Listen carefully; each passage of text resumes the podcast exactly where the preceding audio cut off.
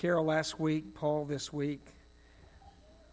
It's not just because of the way I'm feeling, but I could have just sat there and heard that the whole service. Great stuff. I want to thank Brother uh, Brother Lewis for filling in for me last week. We were in a church um, in Tyler. We actually scored some visitors' cups, which reminds us we need to get ours back in order. And um, the boy Rhonda sang, and the boys did uh, several of their skits, and I had a blast preaching and um, had a good time. It's a, a young church that uh, involved in a lot of ministry, and uh, they'd ask us to come up and, and to minister. Hey, set the mat. Good, you made it. Good to see you guys. I know you guys weren't feeling well. You came anyway. Good deal. But um, anyway, today I want to minister a message, and I've been suspicious of the way that I'm feeling today. Um, you know, if I didn't have a mission, I'd be at home in bed just looking at the ceiling. But there are some things that are just more important than that. And, and the message today, the nature of it, needs to be said. And tonight, the baccalaureate that we're doing needs to happen. I think it's the first time uh, since 1968 uh, that we've had a baccalaureate in town, and uh, we're going to reestablish that. Um, we're going to do it. We're going to continue to do it. So pray that God will do incredible things tonight. And uh, we're feeding the kids a steak dinner. The Ministers Alliance is and then we're going to be ministering to them. Our choir is going to be singing with the other choirs in town tonight, and the ministers are going to be addressing the kids. And uh, I actually threw in an extra little, uh, I don't want to call it a wrinkle because it's, it's good, but we're going to speak a blessing over the senior class when we finish that every pastor will involve in.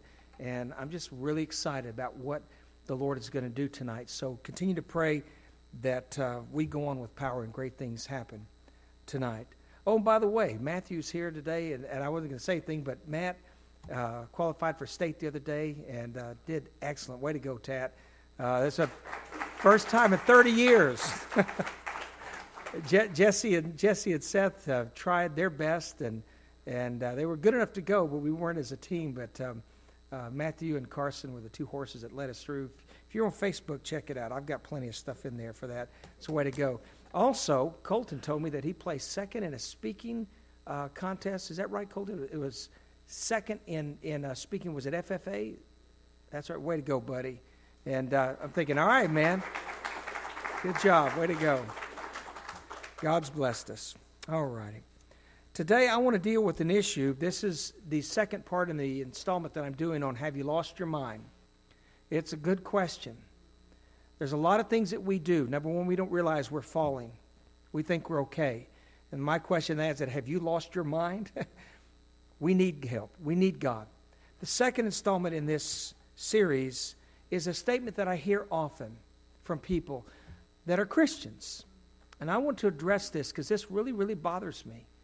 The statement is, I am mad at God. And to that, I ask the question Have you lost your mind? We want to look at some of the reasons that people find themselves mad at God. First reason I find is just because of injustice.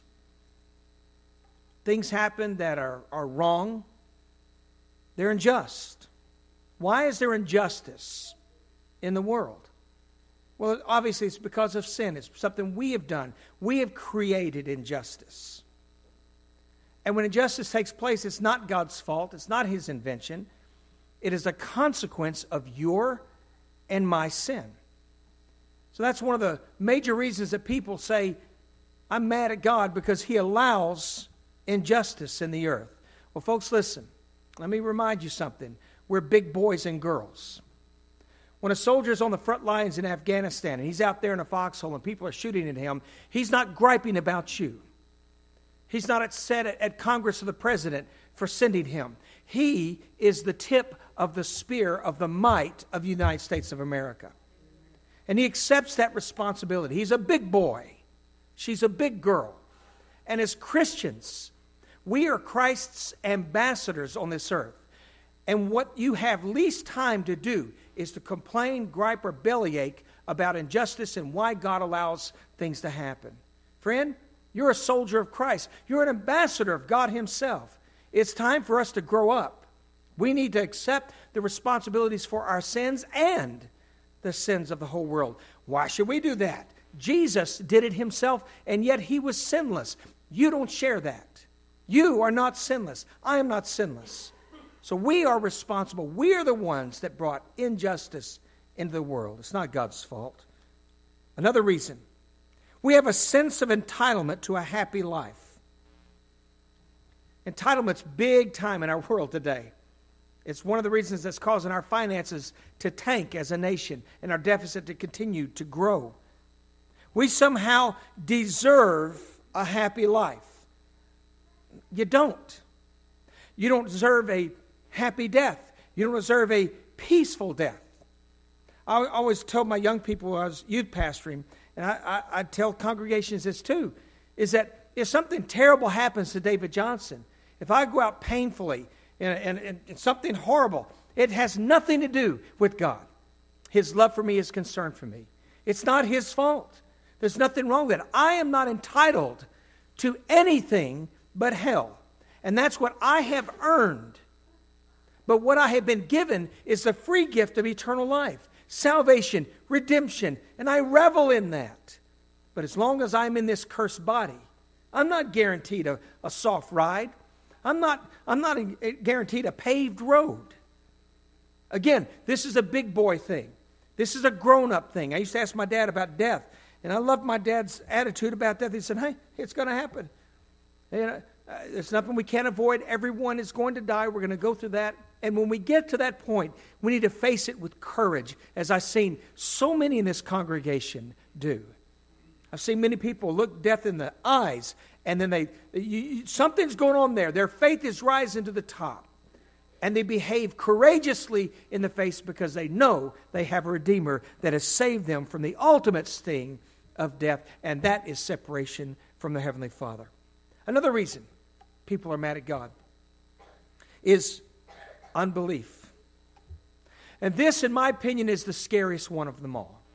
Because even a christian can live with some unbelief in their life. I remember the, the, the, the, disciples asked Jesus, they said, Please increase our faith.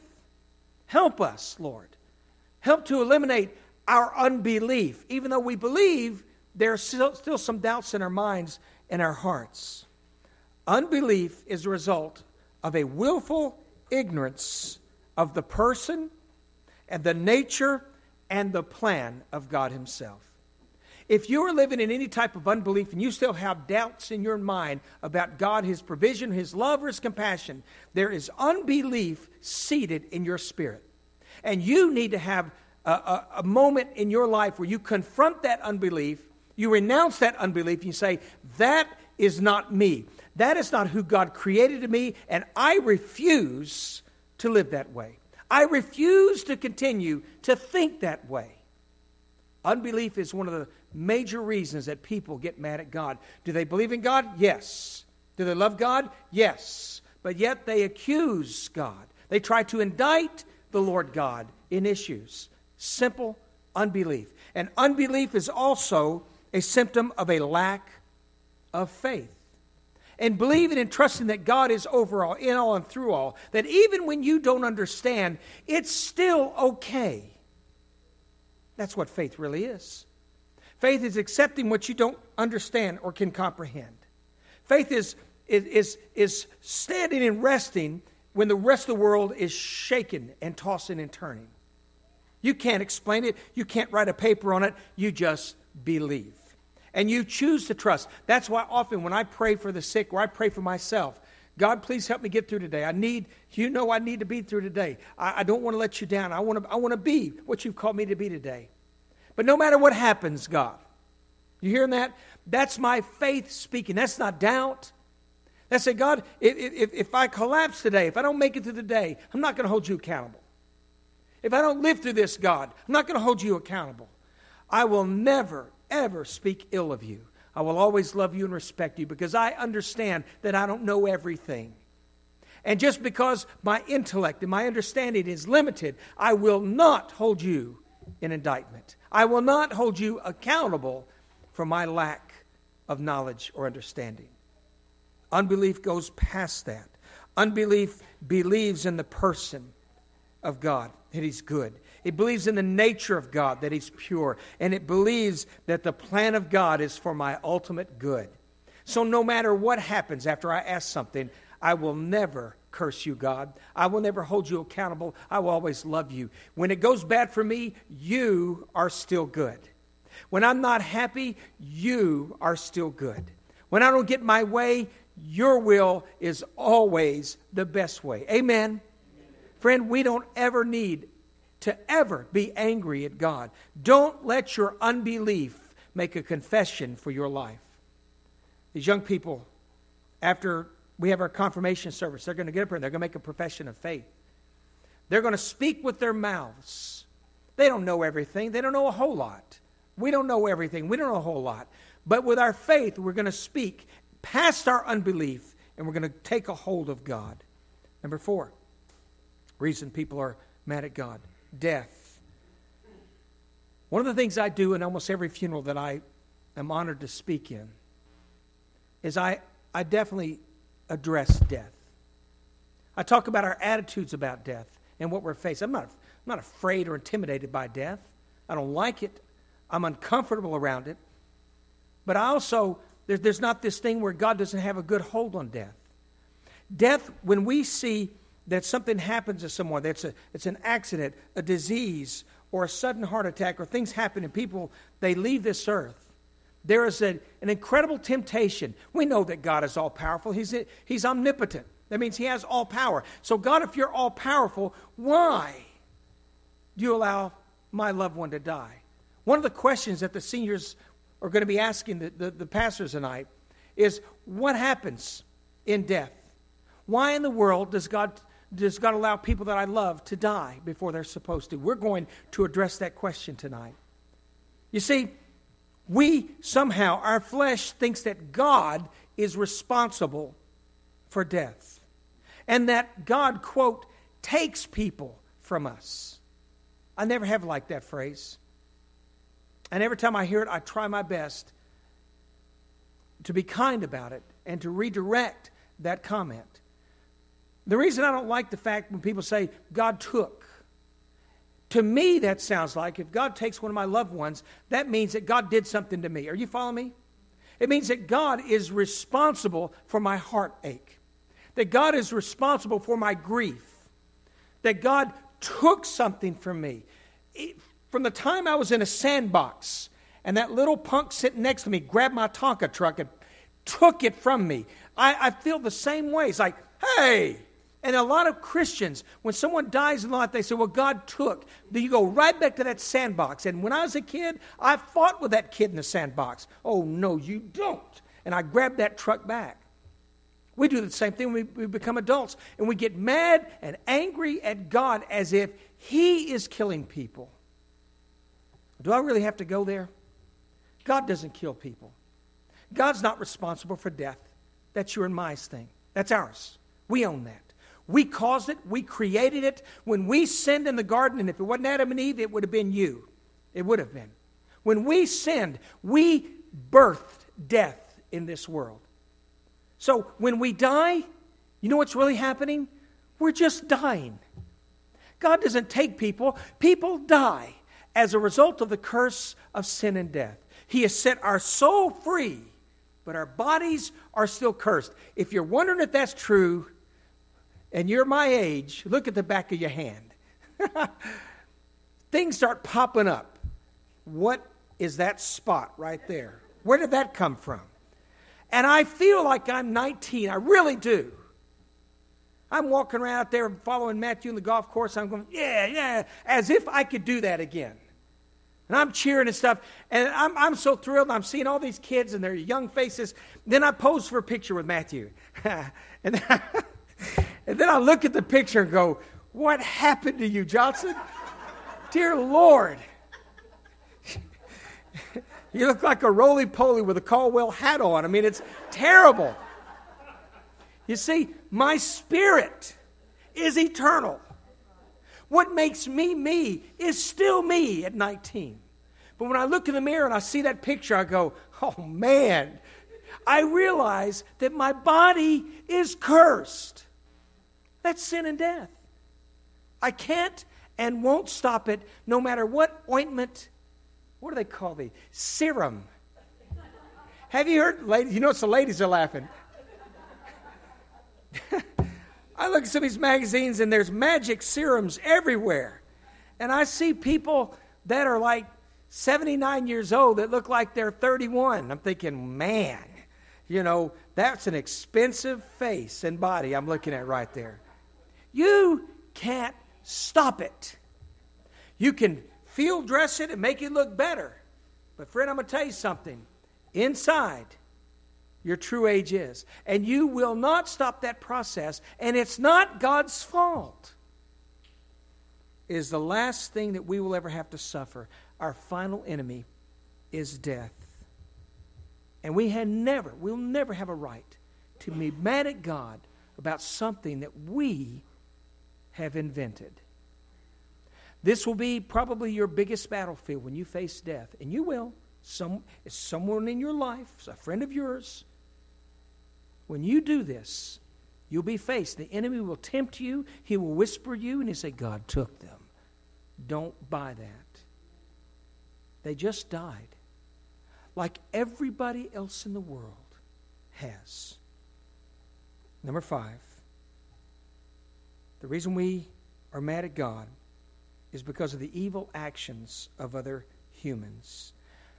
And here's the statement that I dread the most, I despise the most. How could a loving God allow that to happen? Friend, a loving God didn't create that.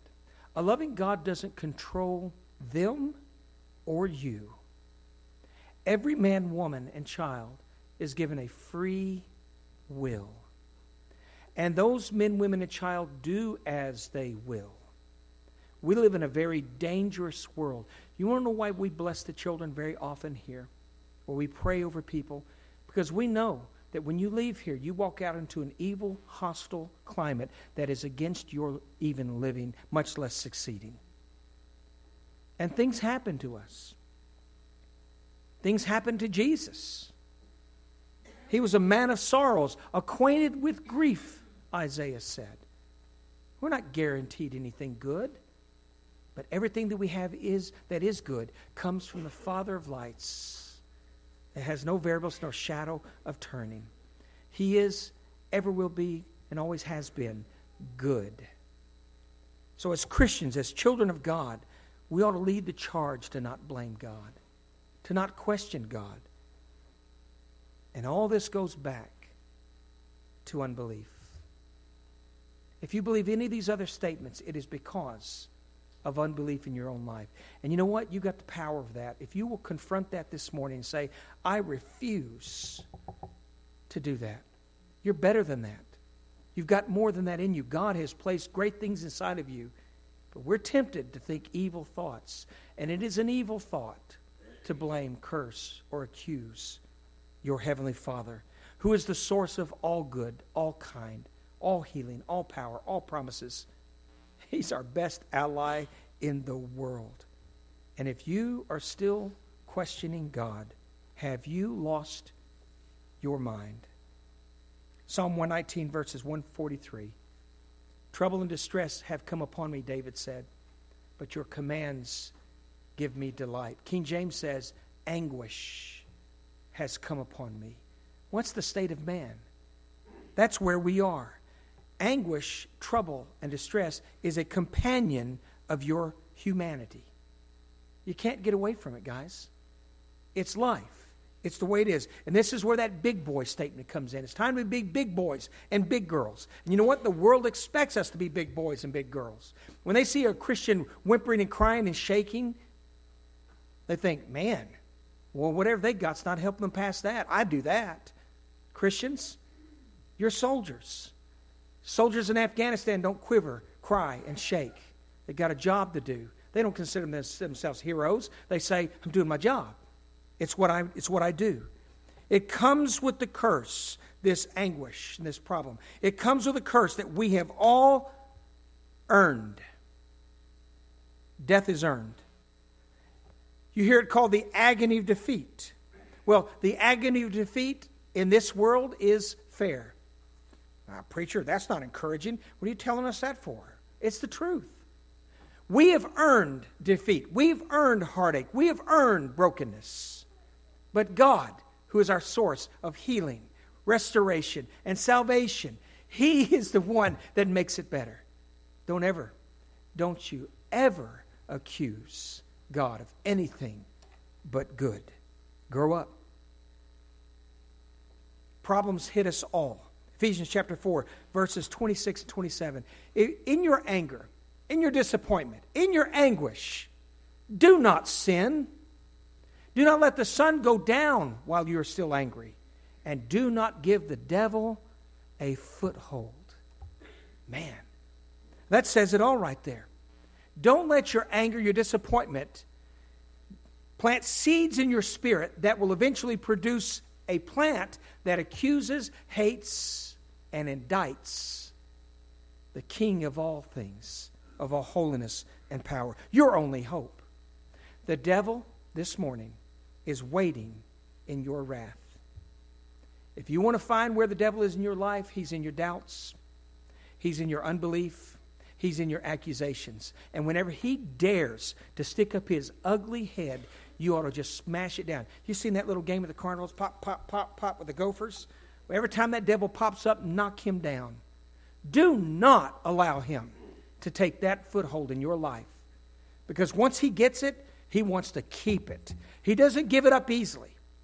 You have to discipline your soul, discipline your spirit, and your thought life. I will not accuse God.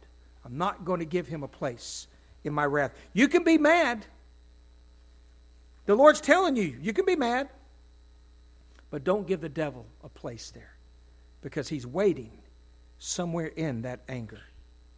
Pride is a cousin of selfishness, and pride is a selfishness of unbelief. The reason people accuse God is they're proud, they're proud people. They are. They're prideful, proud people. Proverbs 29, verses 22 and 23. An angry person stirs up conflict, and a hot tempered person commits many sins. Pride brings a person low, but the lowly in spirit gain honor. When you say, God, you first, me second. God, I don't get that. I don't understand that. He doesn't mind that. He doesn't mind that. But He doesn't want to be held accountable for sins. Sins that He paid for on a cross. You want to talk about injustice? That was injustice. But that injustice brought you justice. How cool is that? You know, Paul, when you were singing that song, Faithful and True, I thought, how fitting. You didn't know what I was doing today. I thought, that's our attitude. And when he began singing that, I just, I just thought, God, you know, he's right. You are faithful forever. You are true when I'm an idiot. You're incredible. God, you, I just, I just love you so much. That should be our heart's cry to our Heavenly Father. Not this. God will never deserve a finger wagging from you. It's God, I don't understand. But you know what I do know? I know you're good. And I know my lim- lim- limited faith and intellect won't receive that right now, but deep down inside, I'm going to have an aha moment when I see you face to face. And I'm going to say, oh, that's it, God. Of course. Of course you were right, and I was wrong. Your pride will bring you down. There are people, there are how could a loving God people who feel that their morality is higher than God's. When you begin to look, there's no good way out of this. I, when I hear that statement, I think, are you saying that you need to revise God here? I mean, it, it, it, it baffles me. How can we make that statement? How can we think that thought? That how could a loving God statement? It's been around from the beginning of time. What are we saying? God, I'm kinder than you. I have more mercy than you. I have more compassion than you. Wow. How incredibly arrogant and foolish. Your lack of understanding and limited intellect, because we are finite beings, will not indict a perfect, loving, just God. As a matter of fact, I said this when I prayed a little while ago, and I, I, I begin to say it more and more and more. That if God your Father were to remove his hand that you're not aware of in your life right now, I believe with all of my heart, you would die in seconds. I believe that. I believe that this earth is that hostile. I believe there are microorganisms that scientists don't know about. I think there are things that we're clueless about. That the only reason we continue to live and make that smile on our face is because of the goodness of God. And He does it to people also that don't love Him, that don't care for Him. But He does it for them because He wants them to eventually come to that place. So He giveth grace, He giveth grace, and He giveth grace, just like He's done for me and for you. Is God good? Come on now. He's incredible. I really believe that without His protection, without His care, we would die in seconds. Titus chapter 1 and verse 7. Since an overseer manages God's household, this is talking about elders in the church and bishops. Now let me give, let me give you a quick heads up here, okay? When I say elders and bishops, I'm not talking about elected people. Come on now. Do you really think that you elect elders? Do you really believe that? Or are you the kind of person that believes that God inspires? That the powers that, that, that be are ordained of God? We need, to, we need to stop and think about this. Listen, an overseer, which I consider every one of you should be or will be, manages God's household. He must be blameless, not overbearing. You can't afford those luxuries. Not quick tempered, not given to drunkenness, not violent, not pursuing dishonest gain. These are qualities that we should all be, not just because you've been, quote, elected to an office and standing for a congregation, but in your workplace, you, my friend, are an elder. In your workplace, you're an ambassador for Jesus Christ. You don't say, well, I'm not going to run for that office because I don't want to live that way. Sorry, friend. You're shooting way below the mark. God has high expectations for all of you. Wow. Wait till Rhonda hears about that. I was so sick I knocked the windsock off the microphone there. Every one of you are capable of incredible things for God. And He's counting on you being that person in the workplace. Matthew, at being that person on that golf team, at being that person wherever He's placed you. Don't be quick to be mad. Don't act like everybody else. There's a high calling on your life. And in that high calling, the last thing you should be capable of is accusing and a, a perfect, loving God that is right now sustaining the next breath you're about to draw. No one ever has a right to be angry at God. Don't be self willed. Don't be soon angered. You, you don't have that luxury. Faith will control your emotions when this temptation comes. So the next time you're tempted to say, God, what's the deal? I don't, I don't get why would you do that? I want you to, the, with the next breath you make, say, God, increase my faith. My soul, my spirit knows better. My flesh is stupid. Please forgive that idiotic statement I just made. How can I say that? I've made that same statement and I've also finished with that same response.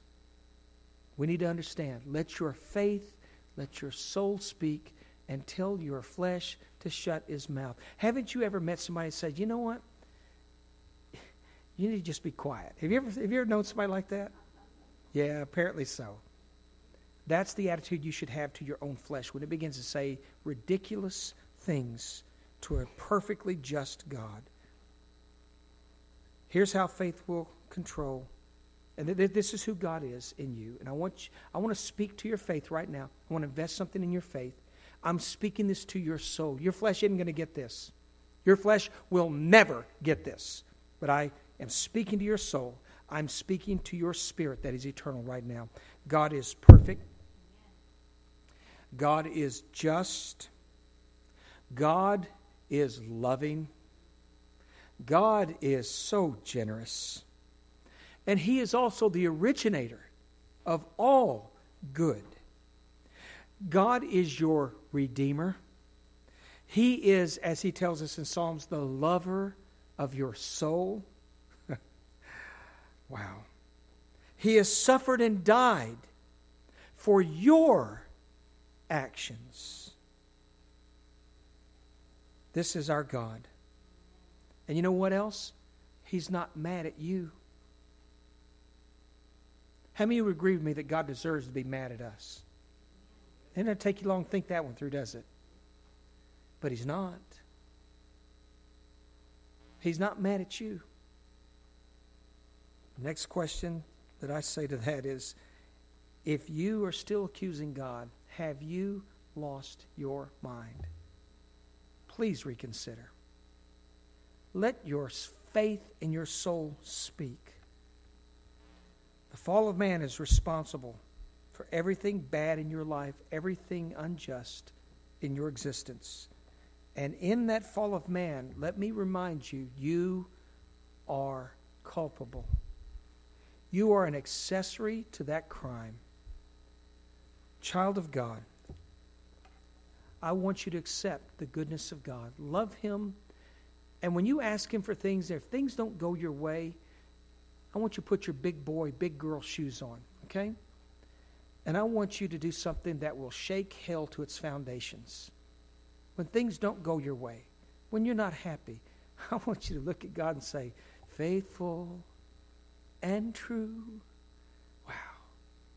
I will not speak against you. You know what Job said? Job lost his wife, he lost his family, his children were killed, his finances, and now he's sitting in a heap of ashes, rubbing big, huge boils that popped out on his skin. Before his wife left him, she said, You know what, dude? On my way out, you need to curse your God and die. And Job responded, He said, Though he slay me,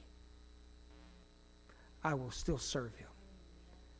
Now, that wasn't Joel's, that, that, that, that, was, that wasn't Job's flesh speaking there.